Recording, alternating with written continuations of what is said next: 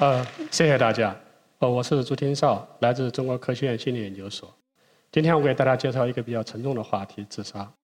二零一一二年的三月十八号，啊，有一个叫走焕的微博用户在新浪微博上发表了一条微博：“我有抑郁症，所以就去死，就去死一死，没有什么重要原因，大家不必在意我的离开。”然后这条微博发发表之后呢，在十九号，南京江宁警方在在线证实，这个走焕微博已经自杀死亡。在走焕的最后的微最后一条微博之后，下面有些评论，到目前为止已经超过了一百万条评论，并且每年每个月还在增加。我们也最近知道，最近在上海有个五岁的小男孩跳桥自杀。所以很多自杀行为的实施其实是非常突然的，但是在这之前，其实有很多的信号我们可以感受到。我们那个时候正好也在二零二零一三年那个时候，也开始做一些网络心理的研究，主要是通过用户的网络行为去了解他们的心理特征。我们希望能够及时的了解用户的心理变化，包括可能的自杀行为和自杀风险。从二零一三年开始到现在，大概六年多的时间，我们一直在这方面开始开展相关的研究。呃，自杀呢，其实是一个很严重的社会问题。然后据国家卫生部门2013年的报告，自杀在中国的总人口的死因是第五位的，在15到15到34岁之间，它是首位的。另外呢，中国的青少年自杀的比例居高不下，所以这就使得我们就想了解自杀到底会带来什么样的危害。我们举个很简单的例子，因为现在年轻人、青年、青少年很多都是独生子女，独生子女的自杀会带来一些失独家庭，这个是我们做的一个比对比对比研究，我们想了解一下。失独对父母带来的这种伤痛到底怎么样，并且持续时间怎么样？所以我们可以看一下这个，呃，上面这条曲线呢是这个失独父母他们在失独之后的两年之内的这种悲伤的变化，然后这边呢是跟死亡相关的一些表达的变化，然后下面这条曲线呢是正常用户，就是和他们在。年龄、地区、性别上能够匹配起来用户，他们在最近两年的变化和比较。那么从这个比较，我们可以看出来，其实失独的一个对父母的影响非常巨大，也就它影响了父母的整个后边的一这个身心的问题。所以我们觉得是有时候呢，自杀可能不定不是一个个人的行为。但是有时候我们会想，既然自杀是个人的一个决定，会不会说我想自杀其实不应该去拦着我？我们发现其实呢，比如说不是这样的，确实有百分之二十一的人他们的。不需要不想要任何的求助，但是呢，除此之外，大概百分之七十九的用人里边，其实有很多人，他们觉得不想麻烦他人，或者是或者是有的时候呢，对能否帮获得帮助没有信心。另外呢，可能他也顾及过顾及到他的考虑，还有就是有的时候可能不知道从哪地方获得帮助。另外还有有的时候还会担心这些费用问题。也就是说，很多有自杀意念或自杀倾向的人，其实他们并不是真的去完全放弃这种求助的意愿，只是因为很多原因使得他们没法去主动求助。那么，我们就关注意到，其实，在互联网的用户里边，青少年是主力。同时呢，我们也注意到，在自杀呢又是这些青少年的死亡主因。那么，我们就觉得，既然这些青少年经常通过网络进行交流，那我们就考虑有没有可能利用互联网去做这种青少年自杀的干预或者预防工作。那有的人会认为。青少年在网上讲自杀，其实只是为了博取别人的关注而已，就他可能并不真的采取采取行为。啊，这是我们做的一个研究，我们发现其实并不是这样，在网络上表达自杀，其实有一半以上的人真的会尝试自杀。这就是提醒我们，其实在我我们在网络上看到的每一条跟自杀有关的那种表达，背后有可能就是一个真的自杀死亡的案例。那么我们下面就想了解一下，有没有可能通过网络去找到这些有自杀倾向的人或自杀意念的人？但是呢，我们经常听到一句话就是。啊，在互联网上没有人知道你是一条狗。就我们每个人在互联网上的表达都可能掩饰了一下，比如说这个其实是很正常的。我们都我们总想把自己好的一面展现给大家，这就所谓的社会赞许性。那如果是有自杀意念的人，他们在网上的表现和其他人都一样的话，那我们通过网络也找不到他们。这个大家都知道，前段时间有一个明星自杀，是因为抑郁症自杀，但是呢，在他的官方微博上是很正常的表现。所以我们当时就想了解一下。这些自杀死亡的用户，他们在网上的表现和一般的用户到底有没有区别？我们在网上找到了大概三十名自杀确认自杀死亡的用户，然后呢，一个呢是通过他们的呃这种媒体宣传说他已经自杀，像包括前面讲的自走犯，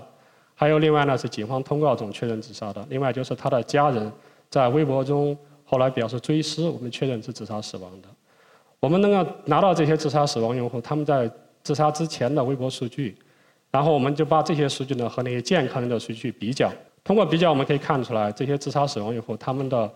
微博互动更少，很多时候只是更加关注自我。另外呢，他们有很多的负性的消极的表达。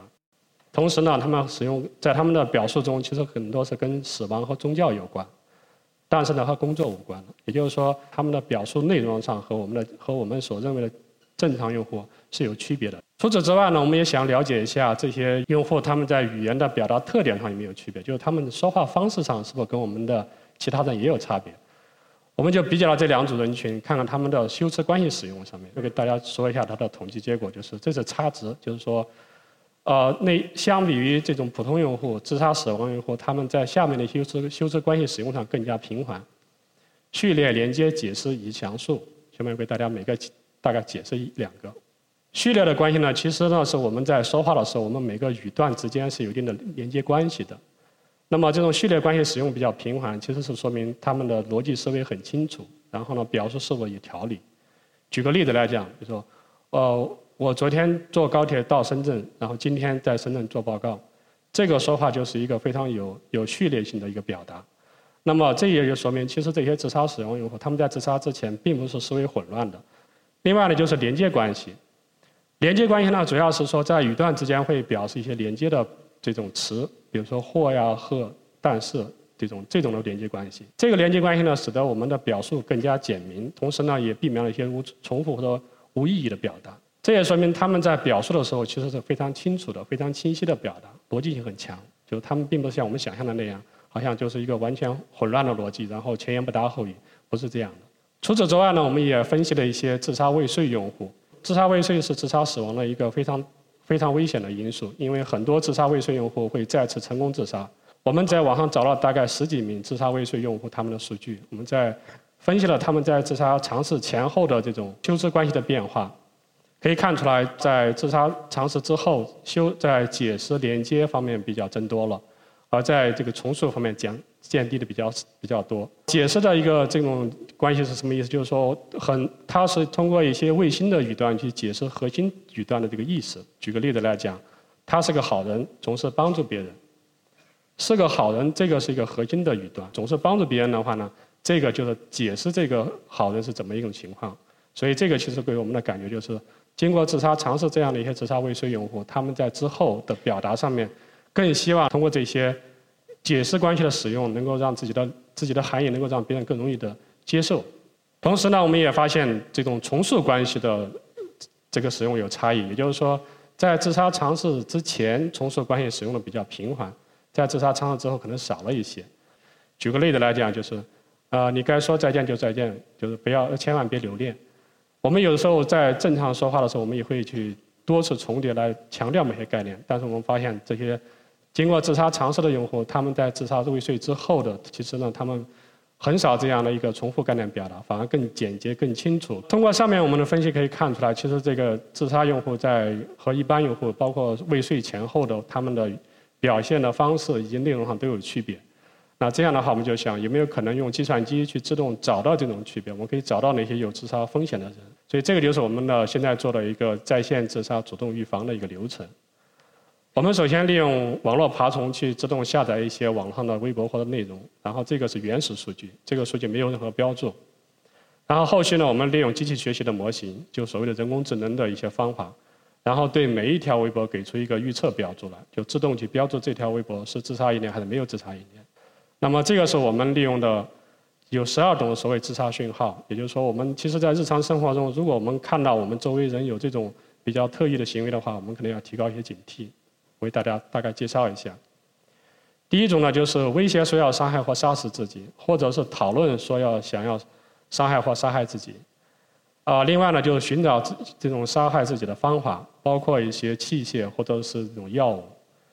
此外呢，对讨论或者是写跟死亡或者是自杀相关的内容，这个超出常态，也就说超出普通范围了。包括增加酒精或者是药物的使用。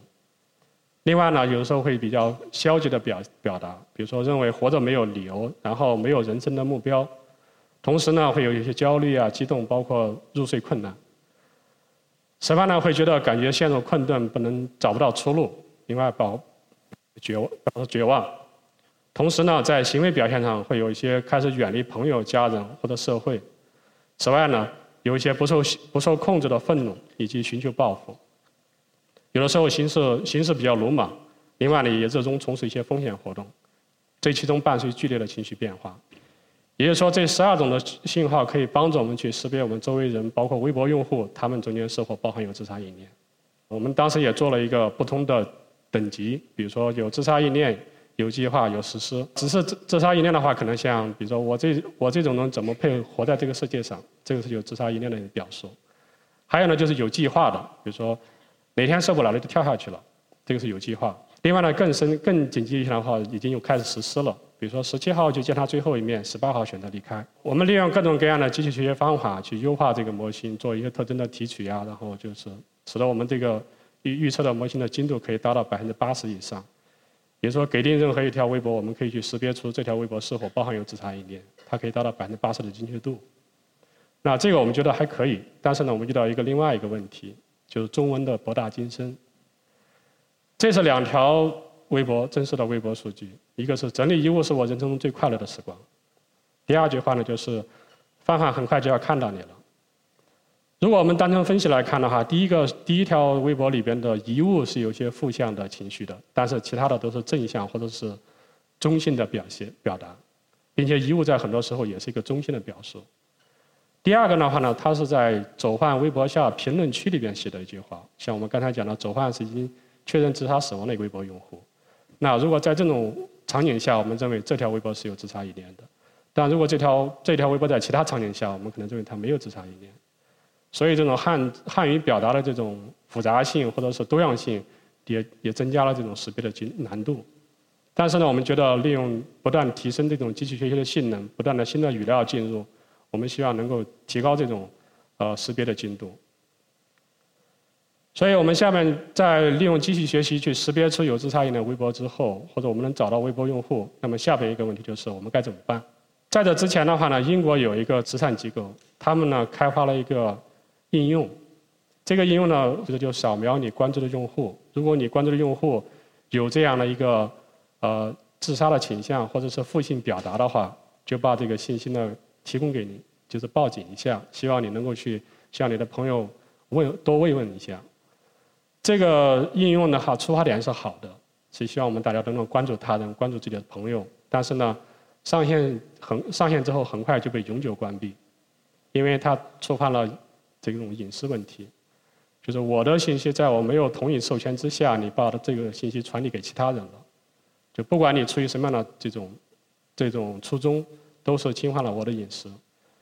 当时我们也很很紧张，就是我们到底到底需要一种什么方式跟这些有自杀意念的微博用户去沟通，去去向他们传递一些信息。所以呢，我们就找到了在新浪微博里面私信。这个私信的好处呢，因为是邮件系统，所以它是做一对一的这种交流，就能够保证私密性。私信的话呢，我们就遇到另外一个问题，就是我们现在觉得这种垃圾信息特别多，是吧？这种邮件来了之后，可能看都不看就删掉了。所以我们首先第一个担心的是，我们怎么才能保证这些有自杀意念的用户，他们收到这个私信之后不会马上删除？我们希望他们能点开看。每一次焦点小组的工作结束之后，我们都会邀请督导给这个小组的人做一个心理的辅导，因为我们担心他们这些有自杀意念的人在一起会形成相约自杀。所以这个在目前网网络上非常多，各种各样的相约自杀群之类的。所以他们在一起有的时候。不是鼓励大家克服困难，而是鼓励大家怎么自杀。啊，为了更进一步的了解到底什么样的方式能够去帮助他们，能够去提供更好的帮助，我们准备开展一个用户实验。在二零一六年的十一月份，十七号、十八号两次，我们向四千两百二十二名微博用户发送了私信。这四千两百二十二名用户呢，是在二零一六年的三月份到九月份这六个月期间，是被呃是用人工方法确认有。发表过有自自杀意念微博的这种方法，就是我们上面讲的那十二个讯号。这里边有的人，有的微博用户，我们给他发私信之后，后来是他们的家人回复说他已经自杀死亡了。所以这个是我们当时向四千两百二十名用户发送私信的一个内容，就是我们一开始表明，一开始说我们从哪看到你的，然后呢我们表示关切，同时呢我们直接提供帮助信息，另外我们邀请他们希望参参加这个实验。能够更多了解这些人的需求。呃，这个研究我们一开始做了之后，我们特别非常的忐忑，因为有这个英国的那个失败的案例之在前，然后永久关闭。呃，但是呢，从反馈的结果来看，我们觉得还是非常的非常的正向。就是我们当时一共发出了四千多个邀请，然后最后总总和最后参加我们用户调查实验的是七百多人，就这个比例是到百分之十五以上。我们以前做的所有的这种网上的用户实验，参与率只有百分之一点几，所以我们觉得这种响应还是非常积极的。啊，并且呢，因为是这个实验，所以需要有大量的这种量表啊之类的，所以有的那个用户在后期给我们回复私信的时候就讲，呃，他不是不想参加这个实验，是做不下去，因为题目太多，一百多道题目，这个就是是一种煎熬，对，更不要说本身就心理上有些有些疙瘩的。同时呢，我们给这些四千多人发送私信，他们有三百多人直接给我们回复了私信。这三百多人给我们回复私信里面呢，有个位数的是非常负面的，我们可以理解，因为不想被打扰，觉得自己的隐私受到了侵犯。但是呢，其余的用户给我们的反应都比较正面，或者至少比较中性。这个是是说收到第一次收到这样的信息，然后另外呢，他们也也觉得通我们这种信息是在他们最困难的时候拉了他们一把。能够通过这种实现的方式去传达一种社会支持，我觉得这个可能是他们克服困难的一个比较大的一个动力。呃，我们的统计也发现，大概百分之十六的人明确表示不希望接受任何的帮助，这个我们觉得可以是可以理解的。在其他愿意接受帮助里边，我又问了他们到底需要什么样的帮助。我们发现，第一个呢，就是他们想知道自己该怎么办，如何去应对心理危机，需要一些具体可执行的这种建议。同时呢，他们也想了解现在到底自己怎么样。呃，需要有更科学的心理测评来了解自己当下的状况。就这个需这个呢，就是和目前网上有很多这种呃所谓的测量不太一样，需要有科学的测量，然后科学的结果，并且给予反馈。同时呢，我们也了解了这些用户他们对私信的方式、交流方式到底有没有什么这种倾向性。我们就想了解，第一呢，呃，是否在意发送私信的账号的系属性？还有第二呢，就是我们会表达关切，但是呢。在私信开头的表述的顺序上面，我们是先表达我们的是账号属性，再表示关切呢，还是我们先表示关切，再表达我们的账号属性？就这两种，他们更倾向于哪种？所以从这里我们可以看出来，一个呢，他们是认为需要了解账号属性从哪来的，这个避免是微商；第二呢，就是先表明属性，再表达关切。然后，所以呢，基于这些的内容，我们就对私信做了一些进一步的改进。这个改进呢，大家可以看一下，就是我们第一个呢，我们会说说我们是从哪来的，是干什么的，然后呢，我们是在哪看到你的信息的，同时呢，后边我们会有三种的干预信息，一个呢就是心理测量，就我们会有这个问这个网站的地址可以做心理测量，然后呢，我们也可以，我们也提供了一些这种热线电话，就是这种转接热线，最后呢，我们也告诉他们，我们会有这种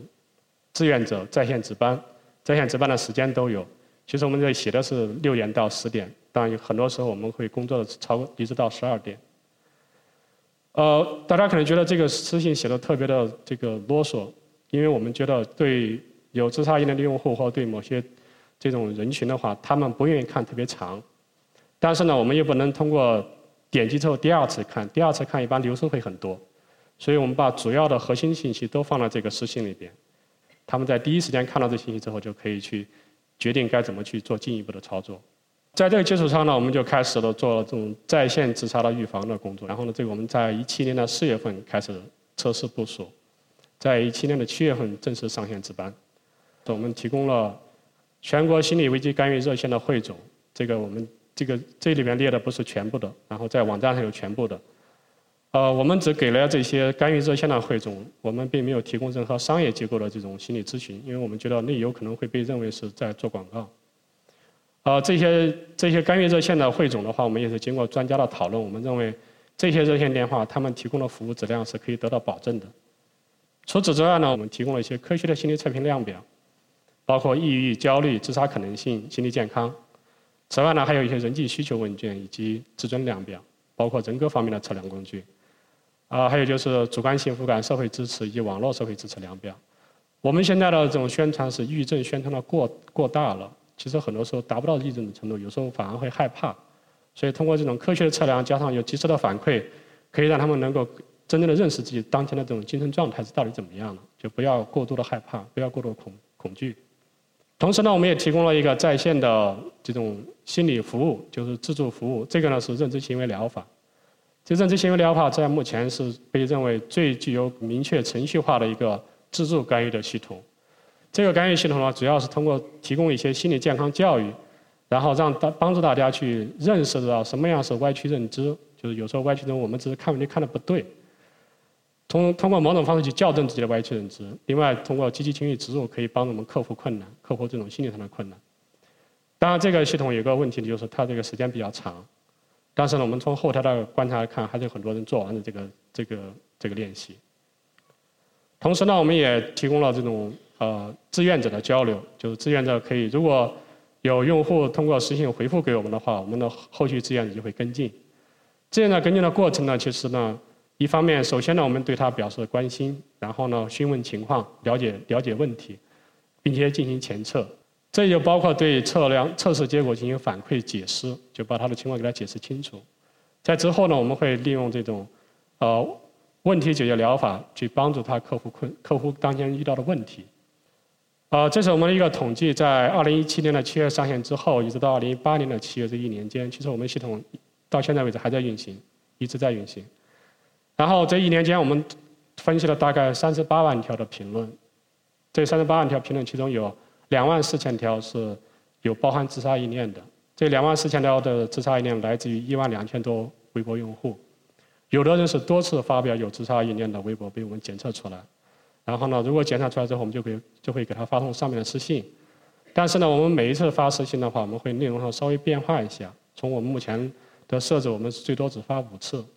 呃，五次的设定其实没有没有以前的这种研究经验可借鉴。我们希望通过发表发布五次的这种私信，主要一个目标呢是希望传达这样一个这种信息，就是我们没有放弃，希望他不要放弃。啊，这个我们觉得还是很有效果的。就是有一个这种微博用户最后给我们发了私信，他从来就没有回复，但是最后他说，在接到第三次之后，他认为我们是真的想帮他们。他现在也走出自己的困境之后，开始帮助其他人。所以我们觉得，通过这样一个私信的沟通，多次私信沟通，我们想表达这样一个比较稳定、比较明确的社会支持的一种思路。我们也做对这些用户做了一些统计分析。其实这里面呢，我们可以看出很明显的问题，就是现在的自杀人群低龄化倾倾向比较厉害。在我们这个样本里边，高中生比较多起来，然后初中生也有，并且有很多小学生。另外呢，我们也分析了一下，如果遇到问题之后，你该向哪些人求助？其中我们发现有一半的人从来没有求助过，在有求助过这些人里边，其实呢，家人不是第一位的，甚至对家人的求助的率低于对陌生网友。比如说，我宁愿把我的问题向陌生人去讲，我也不愿意跟家人讲。我们的后续分析之后发现，其实自杀的动因里边有很重要一个是叫所谓的毒性父母，包括跟父母的关系啊、亲子关系问题。很多时候，跟父母的关系反而成为一种自杀的动因，所以我们觉得在自杀这种防御过程中，可能父母需要承也需要承担更多的责任。我们也统计了一下整个的这种网站使用情况，我们发现网站被访问了一万多次，这里边呢有五千多名用户跟我们做了及时的有一些反馈。这个反馈我们主要觉得通过各种方式能够激活他们去跟外界交流的这种意念。就不管是怎么样，只要能够让他们激活这种意念，让他们跟外界保持沟通，这个就是一个非常好的一个起起点。同时呢，有两千多名用户跟我们的咨询师、我们志愿者做了一些沟通。另外呢，有四千多名用户主动填写了问卷。我们也发现，有很多用户宁愿到网站上去填问卷，去做那种自助的干预，也不愿意跟志愿者去聊天。我们觉得这也可以理解，因为。很多人不愿意把自己的最隐秘的事这种部分向一些陌生人去倾诉，可能计算机最合适一些，所以我们也觉得通过计算机的办法提供一些这种心理测量啊，包括心理的自主干预，也可能是以去做那种自杀干预比较好的思路。这是我们统计的在每个月之间这些用户和我们的志愿者交流的情况，每个月都有，有些是有变化。同时呢，我们也问了一些这些这些这些志愿者，我们通过私信方式提供这种干预，他们到底接受程度怎么样？从这些反馈来看，我们觉得接受程度比较的比较好，就觉得还能够接受，因为能够保证隐私情况下可以及时的一些反馈。啊，我们通过这种机器学习的方法，主动找到有这些这些有自杀意念的用户，提供帮助。同时呢，我们根据有后续的各种跟进。但是呢，我们也不能杜绝自杀，就自杀自古以来都有。这个是一个网友对我们的评价，我觉得非常的贴切，就是他说是，啊，你拍拍我的肩膀，让我挺起胸膛。我们解决不了问题，但是我们可以相当于那些有自杀意念的人提供这种新的方法、科学的方法去应对问题。除了我们用技术方法去做这种自杀干预之外，我们也发现公众对自杀的污名化态度，其实很大是很大程度上也降低了自杀的求助意愿。我们对包含呃微博直播自杀这种所有内容做了统计分析之后，我们发现，在这些讨论到微博直播自杀的这种内容上，其实有很多的是这种污名化态度。包括是碳买了没有，然后发微博自杀的一个都没死成，就这个这个主要认为这个自杀是一种虚假信息，是博眼球的，是为了去故意引起注意的。啊，另外呢，值得赞成的认为是有人在，比如说其实微博直播自杀也不错，另外还有说有人在微博直播自杀，这个人生也太酷了。我们在网上对有自杀意念表述的人的一种随口说话，包括我们不管是调侃啊，还是说看热闹不嫌事大的心态。其实都有可能是让他们的最后一点求助都都浇灭了。如果以后我们在网上看到一种自杀意念表达的话，我们的一种态度应该是：首先，我们向他表达很明确的我们希望帮助的态度。同时呢，我们不要做价值的判断，因为上面我们的研究可以大家看到，这些在自杀之前的用户，其实他们的思维非常清晰，说话非常简明而要，他们所有的道理都考虑到了。我们也不要对他们的这种想法有任何的污名化态度或者负向表示，更不要跟他们讲大道理。我们能够做的就是最好的做的就是我们可以倾听他们的倾诉，了解他们的问题，帮助他们找到这种专业的服务。有的时候我们不要去好心办坏事，因为这个服务是一种专业的服务。很多时候如果你不是专业人员的话呢，你做了这种这种事情之后，有可能会对你自己造成伤害。呃，除此之外呢，中国的自杀行为和国外不太一样。在国外的话，自杀人群里百分之九十的是长期精神疾病导致的，在中国的这个比例可能不到一半。也就是说，接近有一半的自杀用户，其实他们是健康人，比如说像工作、婚恋，然后经济问题啊、金融啊，包括各各方面问题，还有比如说因为高利贷跳楼自杀的。所以呢，针对自杀的干预的话，不是完全依靠心理学可以解决的一个问题，需要我们动用全社会的力量，大家都重视起来，一起解决这个问题。对，当然我们现在的宣传是追求个性张扬，是吧？但是呢，呃，我们仍然认为自杀不是一个。个人的行为，就虽然我们去尊重每个人对生死的选择，但是呢，我们其实更尊更敬畏生命。好，我的报告结束，谢谢大家。